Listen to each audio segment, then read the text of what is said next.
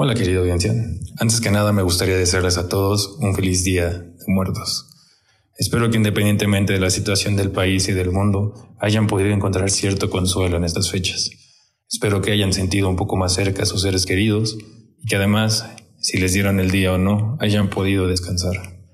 Antes de iniciar este capítulo me gustaría mencionar que la historia que se va a escuchar es parte de una trilogía que escribí estas historias ocurren durante el tiempo de pandemia, cuando estábamos todos aislados y la gran mayoría tenía miedo de salir. De hecho, utilicé ese mismo recurso, esa idea, ese miedo que me daba en ese entonces para generar estas historias. Sin embargo, antes de iniciar, me gustaría mencionar que estas ideas son parte de los miedos que yo tuve y que son eso. Y espero solo eso sean ideas.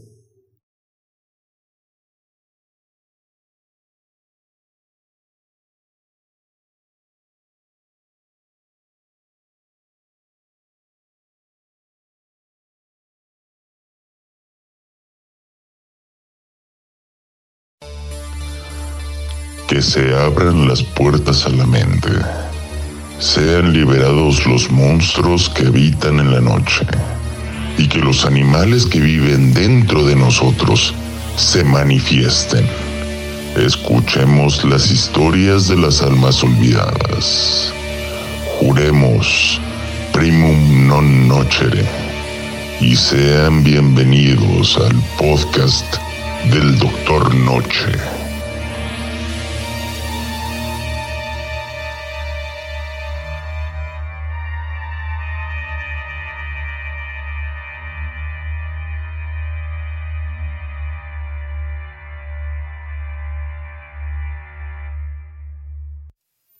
¿Alguna mejora? ¿Estás listo para decirme qué pasó con la chica? No creo que te guste estar vigilado 24/7. Además, solo necesitamos la verdad. Opera y puedo ayudarte a que la estancia en este mm, inmueble sea más agradable. Probablemente no sea lo más sabio confesarle todo a usted, o acaso intervendrá en caso de que lo necesite. Lo dudo, pero ya estoy cansado. Ahora, escúcheme que esto es lo que ocurrió. Si desea creerme o no, depende de usted. Tal vez no sea lo más sabio confesarle a un doctor que durante la cuarentena salí en las noches para ir a tomar, pero no hay de otra. Así inició esta historia. ¿Le ha pasado, doctor, que despierta queriendo una cerveza bien fría y un cigarro? Deseando que fuera sábado para no ir a la oficina y simplemente descansar mientras Espera que inicie el siguiente partido de fútbol si tienes la suficiente suerte que estés en temporada de NFL y así la cerveza y el cigarro se le juntan unas bowls picositas. Bueno, desde que estamos en cuarentena y después de una semana haciendo home office, así me había sentido todos los días. Ya lo sé, es pésimo para la salud, pero también hago ejercicio y de algo eventualmente me de morir, ¿no? Por suerte, una semana después de iniciar con esta dieta destructiva, se me ocurrió una solución. O bueno, no fue a mí, fue un compa que ya le urgía conocer a alguien, porque la soledad de la cuarentena le pega a unos más que a otros y sobre todo porque al parecer llevaba meses sin tener acción. Bueno, estoy divagando, el punto es que, como todo, en una ciudad gigantesca, lo que se te antoje lo encuentras. Y no muy lejos de mi departamento, mi mejor amigo había encontrado un bar que estaba abriendo clandestinamente, ya que sabía que era una oferta no cerrar y sobre todo, porque seamos honestos, nos estaba pegando duro esto. Después de rechazar la invitación de mi amigo varias veces, por solidaridad finalmente cedí. Salimos con nuestros cubrebocas y caminando distanciados. La ciudad seguía un poco activa, pero ya estaba oscureciendo, así que ya casi no había gente en la calle, más que aquellos que tienen que salir para ganarse. Caminamos y la entrada estaba como lo esperamos, cerrada. Sin embargo, al parecer tenía una contraseña. Tres golpes rítmicos y abrían una ventana por la cual te escabullías y entrabas al bar, el cual para mi sorpresa tenía más personas de las que me imaginaba. Pero bueno, en palabras de mi amigo, así es la Roma, ¿no? Esta noche iba igual que todas, jugamos billar, tomamos mucho, hasta el punto el cual teníamos que sí o sí ligar con alguien. Si no, sería demasiado triste regresar a casa. Intenté hablar con una chica que se encontraba jugando en la mesa de al lado. Me mandó a hablar. Regresé con mi amigo y me dijo, oye, mira las 11. Miré cómo me ordenó y había una mujer sentada en la barra. Esperé unos 10 minutos a ver si venía acompañada por un novio o una cita, pero no, en efecto, estaba tomando sola. Me acerqué y me fijé que estaba mucho más alcoholizada que yo. La saludé y le pregunté si todo estaba en orden. ¿Tú qué crees? Me veo como si todo está en orden. Me dijo arrastrando unas palabras. No, bueno, si te ves bien, solo creo que has tomado demasiado y ser honesto, me preocupa que estés en este estado y sola. No me lo tomes a mal. Digo, sé que no hay manera de decirlo sin que suene sketchy. La miré esperando una reacción, me miro de arriba abajo. Te ves como un tipo decente, digo, para estar en un bar en cuarentena y además no me vendría mal hablar con alguien. ¿Te quieres sentar? Movió su pie con el banco. Ok, mira, te contaré una historia, pero promete que no me vas a juzgar y me vas a invitar a algo de tomar. Claro, ¿qué quieres tomar? Un gin and tonic, por favor. También tomarás, ¿verdad? Pues todo empieza con un hijo de puta, un pinche maestro que tiene un buen puesto y es una vaca sagrada en mi universidad. Como vaca sagrada, todo el mundo quería inscribirse en su curso, Termodinámica 2. Sí, ha escrito varios libros y ha dado varias exposiciones, pero eso no le da el derecho de ser tan prepotente. Como es de esperarse, todavía la mayoría de los que asistía eran hombres, y un poco menos del 15% éramos mujeres, las cuales sí, llegamos a pasar el primer examen y nos consideraba como buenas alumnas. Nos admitía en un seminario, el cual hacía oficial que estábamos inscritos en su materia, y que se divide en varios profesores que se encargaban de dejar tarea, checarla y calificarnos. Por alguna extraña razón el seminario que daba ese doctor estaba lleno de mujeres. A lo mucho uno o dos chicos eran los cerebritos y preferidos del doctor. Al inicio todo iba bien. No había escuchado queja alguna, pero un día me entretuve guardando mis cosas y fui a las últimas dos en salir. Al parecer el doctor se había quedado hablando con una compañera y justo antes de que ella saliera le dio una nalgada. Me pareció ofensivo que uno lo hiciera con tanto escalo y dos me volteara a ver, como retándome, diciéndome ¿qué vas a hacer?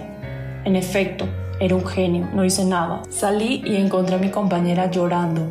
Al parecer iba reprobando el seminario, pero el doctor le había ofrecido clases particulares. Ella no quería, tenía miedo, le dije que no fuera, pero al final fue. Después de dos semanas se dio de baja y no volvió nadie a saber por qué, pero yo tenía mis sospechas. Empecé a fijarme más en el doctor y era obvio cómo nos trataba diferente. Nos llamaba nenas, princesas, acariciaba la mano de las compañeras cada vez que les pasaba el gis y eventualmente me enteré de que otra de mis compañeras se encontraba reprobando el seminario. Me acerqué a ella, intenté ayudarla, pero me dijo que la dejara en paz. Pronto se dio de baja también. Era increíble, llevábamos menos de un mes de clases y dos compañeras se habían dado de baja por la misma conducta. Me intenté acercar a más personas, pero siendo esta una vaca sagrada, nadie quiso hablar sobre el tema. Lamentablemente pronto entendí la razón por la cual mis compañeras se habían dado de baja. El cabrón las había reprobado a propósito. ¿Cómo me enteré? Pues no es la primera vez que lo hace, al parecer lleva años haciendo esto. Y en una fiesta me hice amiga de una chica de un año arriba que también llevó Termo 2 y me dijo que incluso tiene una lista de por quiénes empezar, a quienes hostigar primero. Claro que fui cuidadosa, no me lo quería al principio, pero eventualmente él me lo dijo personalmente. Pero ya llegaremos a eso. Entonces, un día estoy en el seminario y el doctor no dejaba de verme. Me parecía molesto, tan molesto que incluso pensaba levantarme y salir de la clase, al menos de esa clase. Me acerqué a la puerta y me dijo, ¿acaso no quiere saber su calificación? ¿O ya sabe cómo le fue? Habíamos tenido un examen y un ensayo hace una semana y traía calificaciones. Me senté cerca de la puerta e intenté evitar su mirada. Acabó la clase y, oh, sorpresa, 4.5 y 3 eran mis notas. ¿Me dejó ver en qué me equivoqué? No. ¿Me regresó mi ensayo? No. Respiré hondo y dije, no caigas en su juego. Estaba a punto de salir cuando me llamó. Me acerqué al escritorio, solo estábamos él y yo en el salón y te juro, el desgraciado me dijo al oído, creías que te me ibas a escapar si tú eres de la siguiente en la lista. Sabía perfecto a lo que se refería. Por suerte, la semana siguiente anunciaron que no podríamos volver a la universidad por la pandemia. Una parte de mí rió. Me sentí afortunada que se joda el cabrón y sus manipulaciones pendejas. Aún así, tendríamos clases por Zoom. Pero bueno, si yo quería, podía no ver la pantalla y evitarlo. Sabía que acabando ese semestre nunca más lo volvería a ver. Sin embargo, me pregunté, ¿realmente quiero eso? ¿Solo eso? Afortunadamente, él respondió a la pregunta por mí. Se cancelaron los grupos de los seminarios, ya que varios profesores tuvieron que encargarse de otras clases de las cuales se volvieron titulares, además de que ya no estábamos limitados a un salón. Pensé que eso sería bueno, sin embargo, lo único que hizo es que se hiciera más evidente la falta de respeto que este tipo nos tenía. Primera clase por Zoom, y el idiota lo primero que me dijo fue, no crea que porque estamos con clases a distancia se la pondré más fácil. Todos tienen mi celular, y si no, están en la página de la escuela. Espero que mande un mensaje tan pronto acabe la clase para ponernos de acuerdo en cómo apoyarla para mejorar esa calificación. Ya sé, parecía que hablaba en serio e ingenuamente yo también lo creí. Le mandé un mensaje y me pidió algún tipo de evidencia que pudiera confirmarle que quería quedarme en el curso y pasar. Ahora, no recuerdo bien, pero fue lo suficientemente inteligente como para exigirme que le mandara fotografías o videos comprometedores míos sin realmente tener que decirlo. Se lo mostré a varias amigas y amigos y no era la única que quería que eso era lo que me estaba pidiendo. Fui a las autoridades de la universidad y alegaron que no podían hacer nada, básicamente porque ese profesor era intocable. Entonces exploté. No dejaría que ese sujeto siguiera haciéndole la vida a un infierno a mujeres que tomaran su clase porque sabía que si me daba de baja o cambiaba de profesor, solo iría la siguiente en su lista.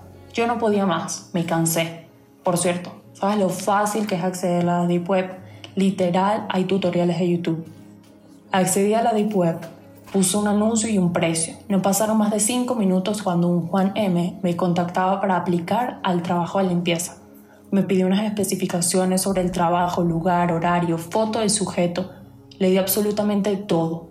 Le escribí que sus seminarios eran de 7 a 9 pm, que por suerte la universidad estaba cerrada y por alguna razón ese doctor daba sus clases desde su oficina en la universidad. Hazme el favor, literal le daban las llaves de la universidad. Juan M contestó el correo con su cuenta y 10 palabras. Cuando acabe de hacer la limpieza me depositas, elimínalo todo.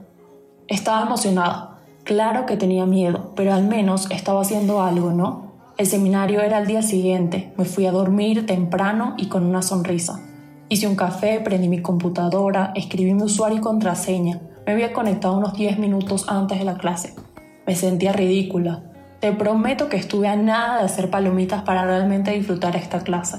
Pero me equivoqué. Es ridículo lo que hacemos cuando queremos venganza, incluso cuando estamos enojados. La clase inició, nos saludó a todos. Era obligatorio que tuviéramos la cámara prendida. Inició con su presentación y con su clase.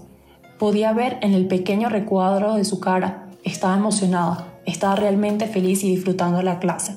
De repente, alguien levantó la mano. El doctor paró la clase y le preguntó. Puedes duda, ¿eh? No, no, aquí no vas a hablar de maquillaje. Con un tono molesto. Doctor, Va a decir que no es de mi incumbencia, pero hay alguien atrás de usted. Dijo una alumna con un tono tembloroso. ¿Cómo va a haber alguien aquí conmigo? No sea tonta. Y si lo es, al menos no lo demuestre en frente de toda la clase, por favor. Soy la única persona en la universidad. Ahora, si me permite, seguiré con mi clase. Pero se equivocaba. Todos lo habíamos visto. Una sombra deambulaba detrás de él. En el grupo de WhatsApp empezaron a hablar de fantasmas, de apariciones, de la niña que vive en la biblioteca. Una que otra broma y finalmente alguien escribió que era algo serio, que la sombra se acercaba cada vez más a la oficina. Se habló mucho, pero nadie quería sufrir la misma humillación que la otra compañera, por lo tanto, nadie dijo absolutamente nada. Pero todos lo vimos. Podía ver cómo se acercaba, la sombra jugaba con el doctor, Empezó a mover cosas, a hacer sonidos, todos lo escuchábamos desde su audio. Sin embargo, el doctor se mantenía normal. No sé si estaba fingiendo y se moría de miedo o si realmente no le importaba. Finalmente lo vimos todos por la ventana. Era un hombre corpulento con una chamarra negra, guantes negros y una máscara al estilo de Purge. Empezaron a llover comentarios. Doctor, detrás de usted. Doctor, cuidado. No está solo, etc. Hasta que alguien encendió su micrófono y le gritó, ¡Corra! Finalmente vi asustado a ese hijo de perra. Tenía los mismos ojos que había visto en mi compañera mientras la manoseó. El hombre detrás de la ventana empezó a pegarle al cristal con una pistola. El doctor abrió tanto los ojos que sus párpados dejaron de ser visibles. Juro que casi se salen. Volteó lentamente y empezó a respirar profundamente. Mientras tanto, los golpeteos seguían en la ventana. La puerta de entrada y de salida estaban al lado de esa ventana y sabíamos todos que no había manera de escapar de esa oficina. Pensé crédula que se cortaría la señal, pero no fue así. Lo que siguió fue algo demasiado para nosotros el sujeto abrió la puerta, guardó la pistola y sacó un cuchillo.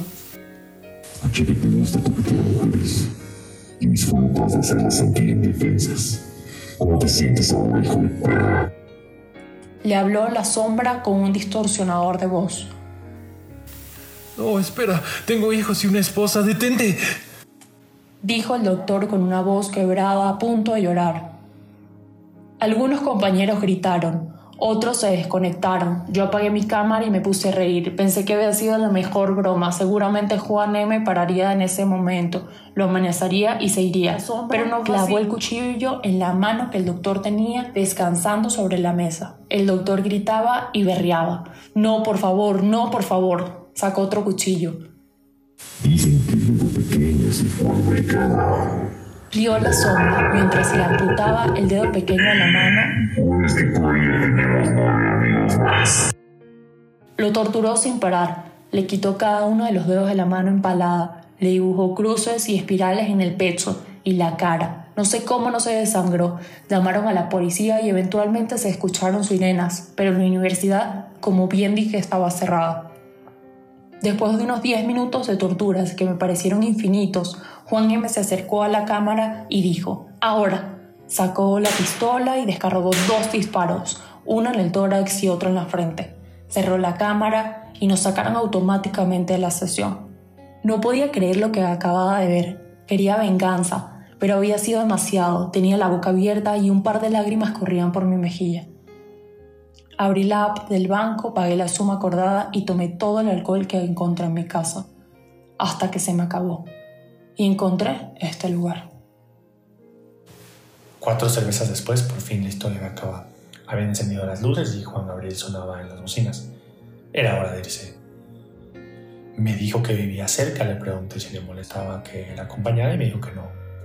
Llegamos a su calle, entramos a su departamento, tomamos un poco más, me despedí y regresé a mi departamento y al siguiente día desperté con la policía tocando mi puerta.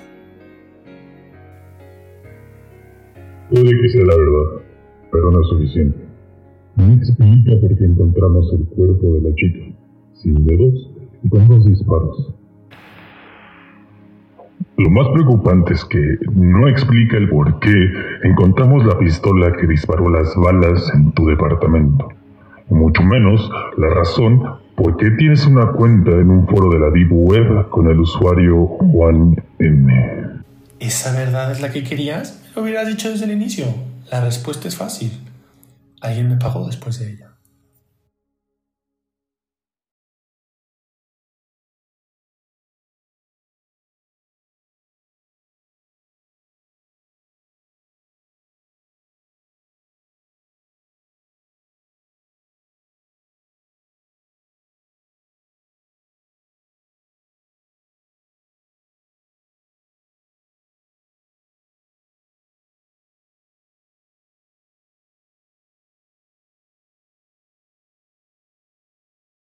Para más información del programa, videos, imágenes y datos curiosos, visita nuestras redes sociales.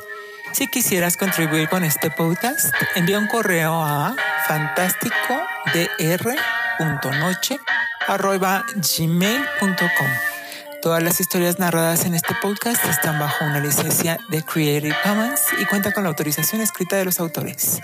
Cualquier reproducción parcial o total debe ser expresamente permitida por el equipo de Doctor Noche.